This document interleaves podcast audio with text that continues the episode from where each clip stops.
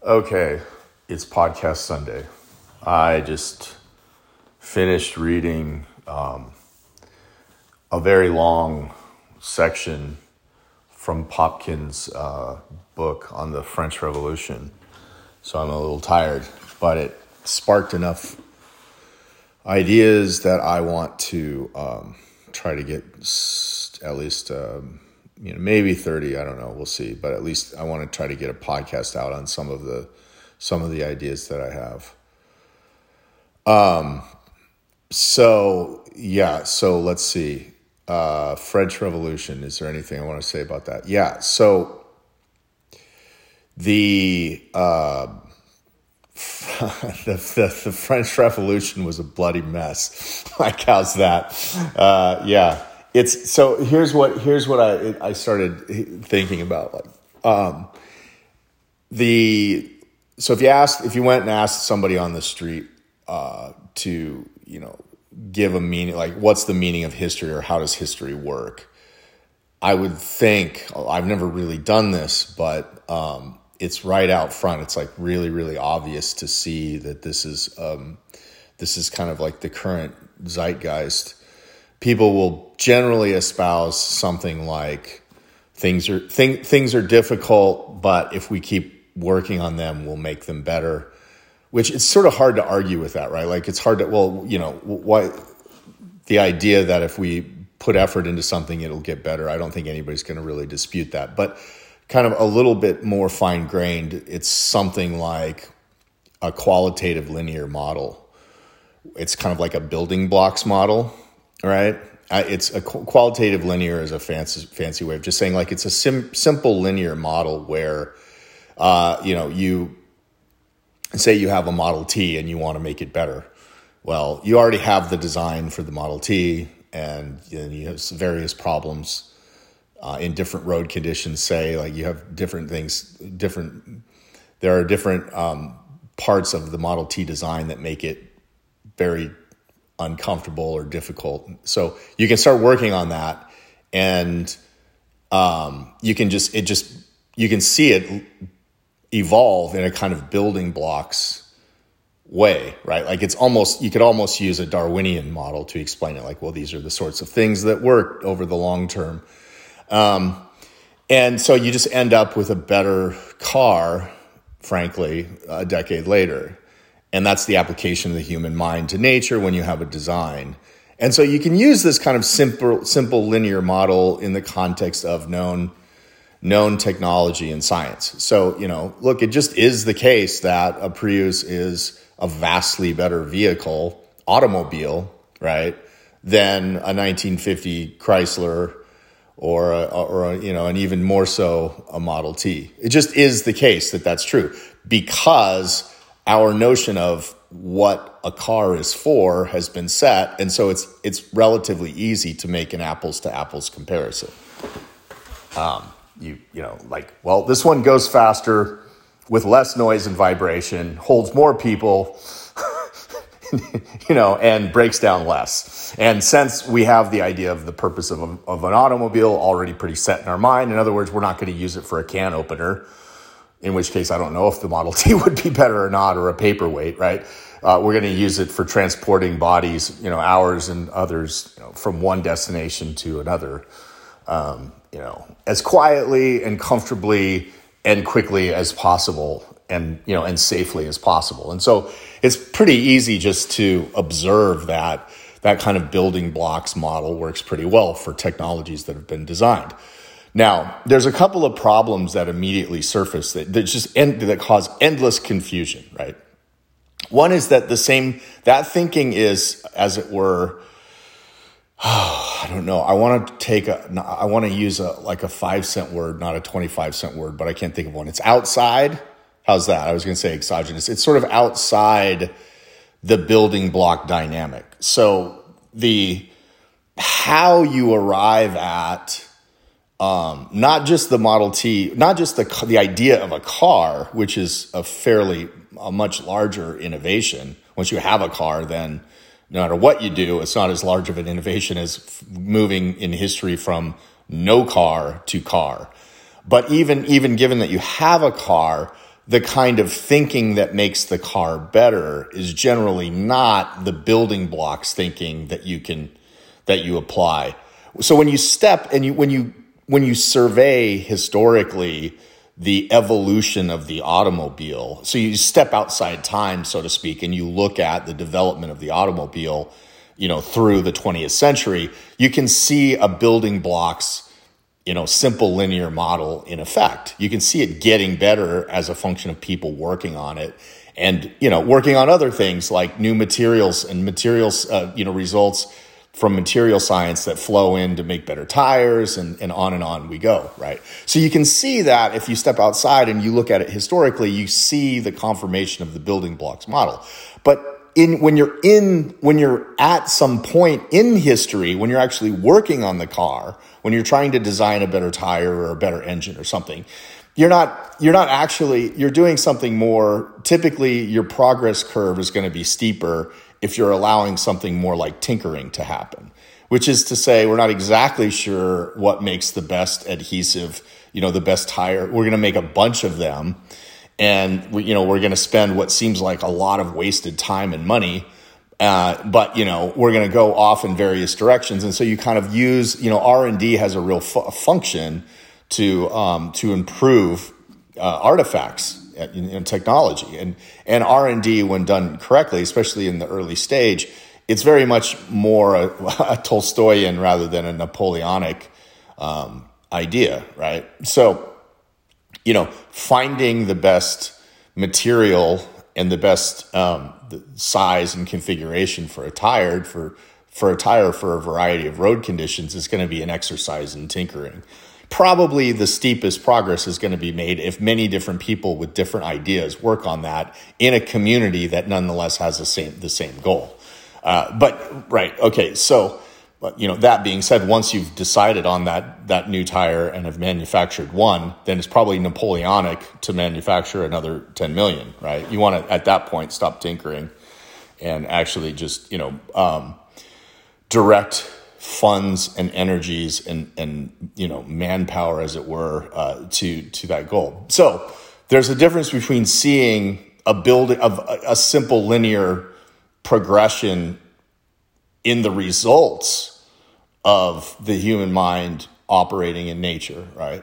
There's a difference between that and actually producing at that, you know, as you're working through this, having the future be unknown, as it were. So being on the the the line in history and trying to move forward into an unknown future, it's going to be vastly more effective. To um, you're not going to use a linear model of just extrapolating from what you already know. You're trying to expand what you know and the future is unknown. And so you've got to actually do a bunch of false starts and you've got to tinker with things. So there's, there's a confusion there. Like, even though it may be true that you can view history as progressive with respect to technology and science, I just gave you a case for technology. In a second, I'll give you a case for science. Even though that's true, it doesn't imply that that's how we should do that. We should organize our research and development, or our innovation, or our you know our view towards um, you know, creating a better future. We shouldn't do necessarily do that in a building blocks manner, uh, you know, because that's not going to be ideal. So there's two two ideas going on there with the with um, measurement, with what we're trying to measure. Uh, the okay, so science is. Um, well, I mean, this is fairly obvious as well. I mean, Kuhn notwithstanding, which, by the way, I mean, I don't think Kuhn was right, actually. Uh, so, and I, I, think people really, really misunderstood what Kuhn was saying. Um, so there is definitely an invar- there are invariants in science that survive whatever subjectivity and whatever paradigm. And the paradigm does not actually lock science in so categorically as he claimed. But we don't need to get into that for, for our purposes. Um, so in, in you know in science it's fairly easy to see that look you know relative, let's just take the obvious example. Relativity actually accounts for the causal consequences of gravity. In other words, you can use relativity to predict phenomena under a gravitational, uh, you know, under gravity, under the force of gravity, at um, outside on the extremes of the very large and the very small. You can you can use you can use um, uh, special and general relativity uh, to make predictions about things. So, for instance, if you you know a beam of light going by the sun is going to be bent or curved, uh, and Ed- Eddington actually proved this back in nineteen something, you know, twenty something. Actually proved, oh yeah, like the predictions of relativity are, you know, the the natural world actually shows the numbers that you would expect if relativity was true, not Newtonian mechanics. And so, at, at some scale, the very, not very small, but the very fast and the very large. So, at some scale, uh, Einstein's theories of special and then general relativity actually do improve upon even the great gravitational theory of Isaac Newton in the 17th century, right? So there's a sense in which you can say that we're, we're actually accumulating scientific knowledge, and th- that knowledge is leading to better and better and more and more powerful predict- prediction. And so, in that sense, actually, the building block model applies not just to technology, but it also applies to the doing of science. Um, and you, you have to start this, by the way, at roughly the scientific revolution. so, you know, before the scientific revolution, it's not clear that you can say that you, you might have some incommensurability saying that um, Democritus was better than Lucretius or something, right? Uh, because the, there's a sense in which both had infected philosophical or aesthetic considerations in what should have been a pure, you know, only only empirical observation counts is the iron rule of science. And and so but you know once you get that once and re- really it was newton who really understood that even though it, it actually hadn't been written down or formally inculcated until you know the royal society in london i think eventually did that it was on the you know newton's in the some of his later in a footnote i think famously in the 1690s or 1691 or something he said you know everything should be accounted but what you know but what doesn't show up in experiment. Um and yeah every everything should be abandoned right? Except for what doesn't show up in experiment. And so so if you start there and then you look you can actually do a kind of apples to apples like you can with the automobile. You can see that science gets better. So i think um i think that's all true but it doesn't mean that we should behave as if it's happening. In other words, it only happens because we think because we're non-linearly tinkering, and then something like progress occurs, right? Um, and so the other point is that I think it's safe to say that society in general does not benefit from the same kind of simple uh, linear model that we can apply. In other words, uh, I don't think that on both scores, I think that the improvement of society is a different thought than what I've just I've just outlined for science and technology. So, both that what we conserve and what we tinker is going to be decidedly different for large questions about society and culture. And also that you can't read, I don't think it's, I certainly don't read myself. I don't read into history um, the onward and upward thesis. I think that's actually extremely misleading. Um, and it's very easy to fall into it. And, and, I think here's one of the, the kind of sociological or even psychological reasons why it's so easy to fall into the, the kind of building blocks or simple, simple linear model thinking about society as a whole. Um, I think that's, that's basically going to be true because of the predominance and the, success, you know, the, the, the the the success story, this kind of Super Bowl, you know, you know, trophy winning outcome of modern society is the is technology, not you know withstanding nuclear war and pollution and so on. And there's this you know whole other uh, story to be told there.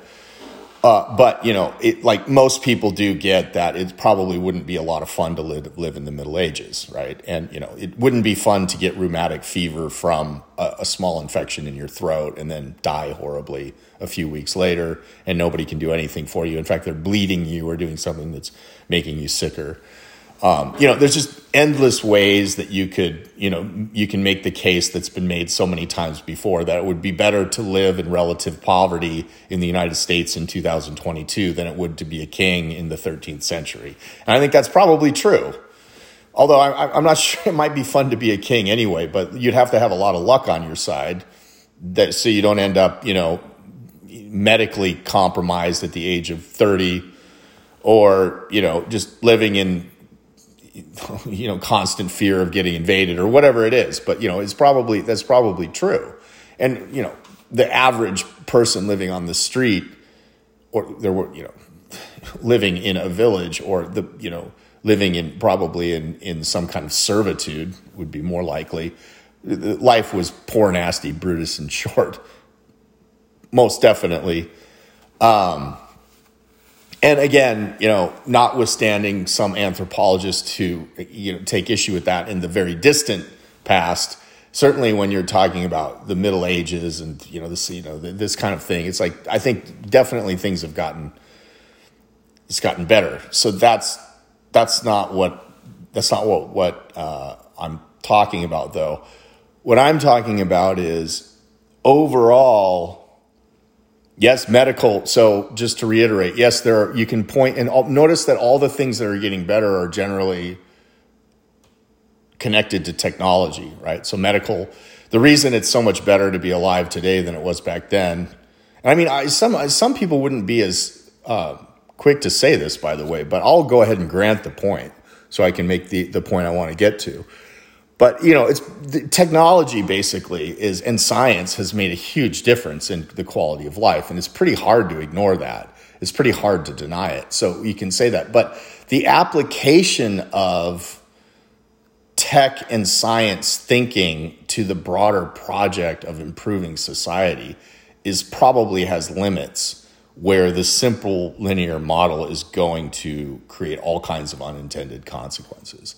In other words, it probably doesn't fit that you know technology. We can ha- we can apply a building block te- model to technology, and so we can apply that to to culture and society as well. If that were true, then the you know like it you couldn't say it couldn't even it wouldn't even make sense. It wouldn't you wouldn't even, wouldn't even be able to make the argument with a straight face that maybe Rome was a better society than the fragments of its destruction in Western Europe, which came to be known as the Dark Ages, were right because the Dark Ages came after Rome, and so for a hundred for centuries the world was probably worse on on any scale that you want to imagine. It was probably better to live in Rome than it was to live in the you know in the 14th century in in what's now Germany.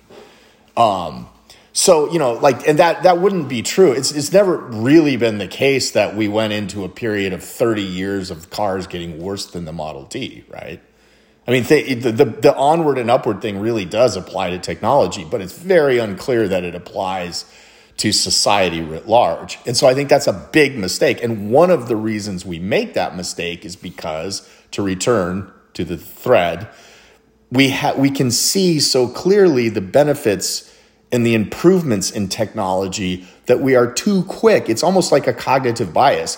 We are too quick to extrapolate from that case to assume that everything works that way. So that if we just apply our mind to the problem, we'll solve the problem just like we built a better car, right?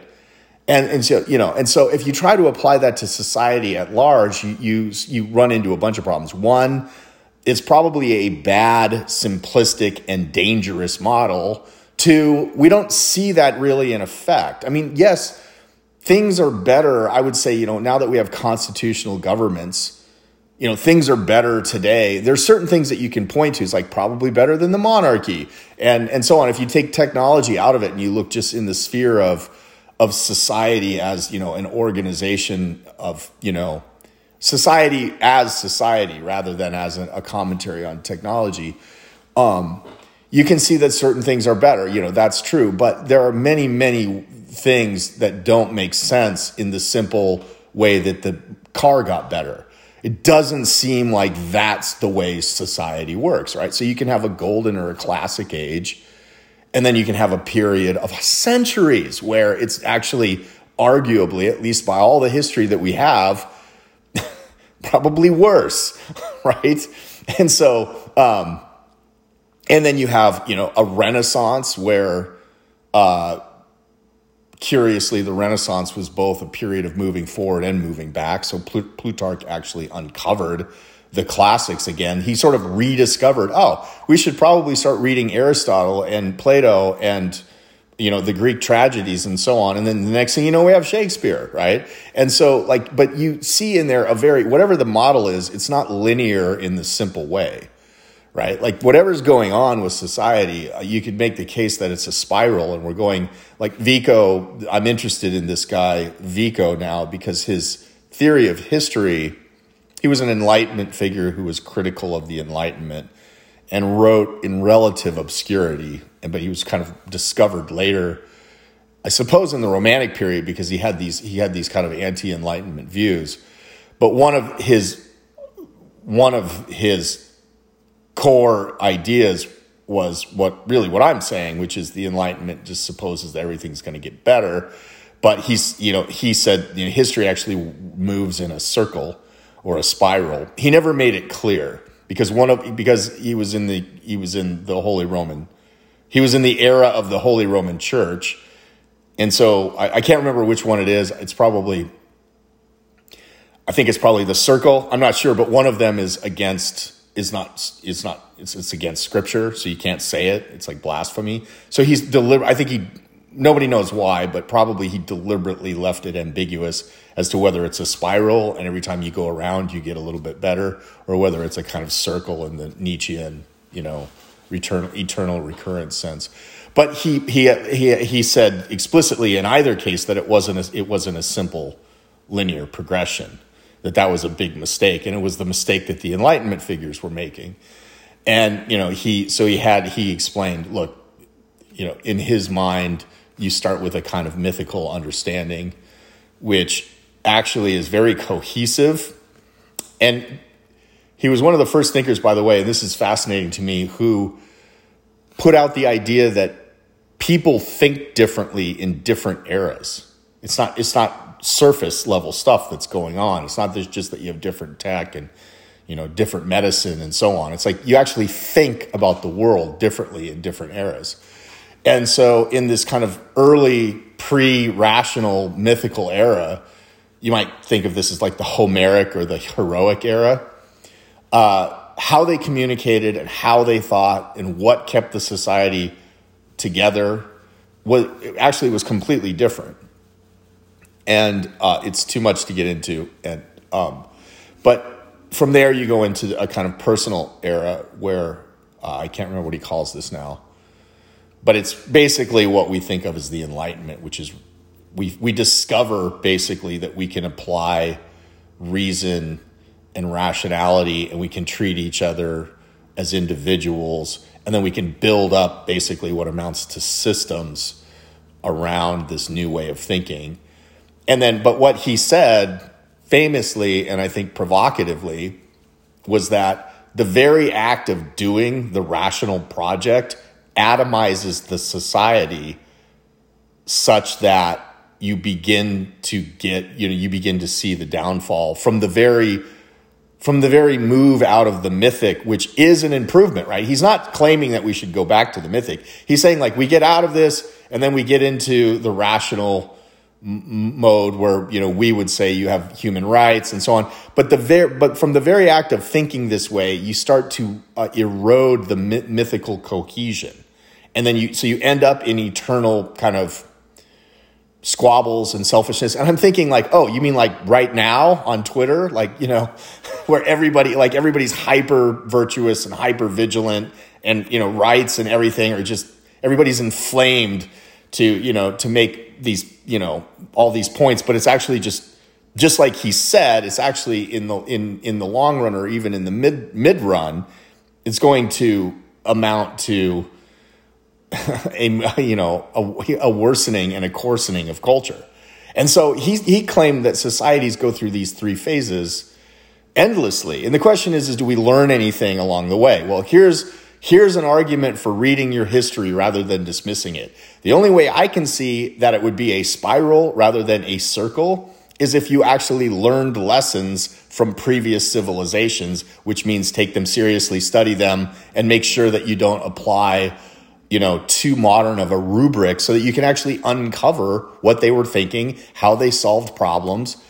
And, you know, with that additional knowledge, I think you have at least the the beginning of or you you have at least a kind of foundation upon which to stand to say, you know, we're going to go through these phases if you're a Vico, you know, if you believe in Vico had a germ of truth here, maybe you think, yeah, it's not linear. We're going to go through these phases and they actually curve so that we start out bad or different and then we end up, you know, not just better linearly, but sort of, you know, we went through better and now we're getting worse again and we're going to end up somewhere back. But yeah, again, like if you read, like if, if there's a robust, and this was the, by the way, this was the Renaissance innovation was to say looking backwards can be as progressive as looking forwards. That was the great re- the rediscovery of the classic world was one of the great triumphs of the Renaissance of the hum- of the humanistic Renaissance was like the celebration of the literature that had been lost in the Dark Ages. And so, uh, okay, so back to the point. Um, I am very skeptical that today we extrapolate from science and technology thinking to so, so societal and cultural thinking, and the move is invalid and unwise. Okay, that's my that's major major point. Um, the second point is because you have a larger, in terms of the actual lifespan of a technology versus a, a whole society, they're going to be different, right? I mean, the the lifespan. This all depends on framing, of course, but t- typically technologies emerge and disappear or are so radically modified that they become different technologies while society has had less change. That's usually the case, right? So, um, it's funny actually that, um, well, look, it's more complicated. It's not a one sided analysis, it's actually double sided. So uh, you can say, I think, with some confidence that social change or societies in general, as a, you know, think of society like, think of the society as almost like an organism and think of the technology as almost like an organism. So when is it born and when does it die? It's a that's a kind of helpful way I think to think about this. And so if you go back far enough, technological change was actually very slow and um, it could be the case that you had societies changing, the, the, that people were experimenting very, very far back in history. They were experimenting with different kinds of social change that was actually happening faster in history than the actual tech changes. So you'd have the same tech, but different kings and different organizations and so on. It's possible. I'm not enough of a of a anthropologist to really um, you know, to be able to weigh in on that. But certainly in the modern era, you see very rapid technology innovation, and you know the Constitution of the government, you know, the government of the United States, the Constitution has been amended, but it's effectively the same as it was it was 300 years ago, right? And, you know, 300 years ago, the the new, you know, the atom bomb or the you know the the the the rocket that goes to the moon, you know, Apollo eight or whatever, whatever that is, Apollo 16, like this kind of thing, like the same constitution with amendments, with, you know, with tinkering, with fixes here and there, just completely different technologies. So from that, it makes sense that you wouldn't apply the same thoughts to how do I change society as how do I change technology because their their lives and deaths, their are actually different. Their lifespans are different. Like one is a fruit fly and the other is an elephant or a blue whale. And so, yeah, you probably, there's different thinking that goes in. So I think that's another of the, of the, kind of modern conceit is to take something that's really successful and then try to shoehorn it in to all these other questions where it just doesn't fit. And you're going to get in trouble if you do this. You're going to have unintended consequences. You could make, now we're at 30, you could make the argument that the French Revolution was an exercise in almost technological tinkering. And, um, you know, whatever you want to say about the, the the eventual emergence of the rights of man, right? The, the, the positive things that came out of the French Revolution. I don't think anybody would be particularly happy to be uh, in the midst of that uh, revolution in France between 1789 and you know really all the, up to Napoleon, and so uh, you know it was just a period of profound and really atrocious uh, bloodshed and there was a there was a sense in which you know things had become unmoored in a way right? And so but that you know that's a very extreme example of how you wouldn't tinker with with the entire right structure of the society. But i think um even kind of not using that radical example to make the point even if you want to just leave that to the side, um, the idea that you're going to fix,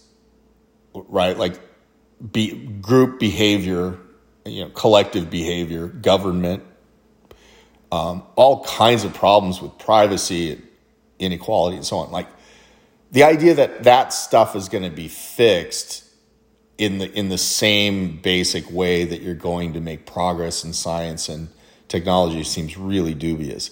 So what you're going to preserve is going to be different. You certainly preserve in science and tech. You hold on to the blueprints and the results from the past, and then you try to, you know, you, then you try to discover an, afresh and so on and build upon. But I mean, I think that the, the idea that you would use, that you would piggyback that seems really backwards. And the only, you know, I think it's it's it's almost like not to sound Nietzschean, but I think it's almost a kind of disease or a you know, a mark of un, you know, of dis-ease or, you know, bad. it's a mark of an unhealthy culture that, that you would take something so disparate and try to, you, you know, to make that case. So if you sort of Socratically take the person on the street, the hypothetical person on the street through this exercise, my hope would be at the end of it, they would say, yeah, like things just aren't getting better in the way that the Model T got better and eventually became whatever, the Tesla, right? That's not how this is working. We might be making everything shittier today, right? The, the, the like quite quite possibly everything's getting worse. Not everything in the logical sense, but things that really matter to us, like social cohesion, democracy, and so on. They all might be getting worse right now. Whereas the Model T, the cars can't really do that.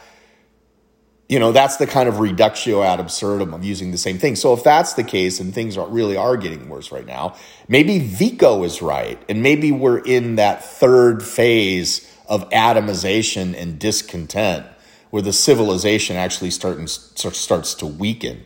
And that period of, you know, the, the, the rational has, you know, actually brought about yet again the seeds of its own unraveling, right? Or destruction. And so, you know, it's entirely possible that we're in a bad period of history right now. Um, and so, you know, the question is, what do you do? It's like, well,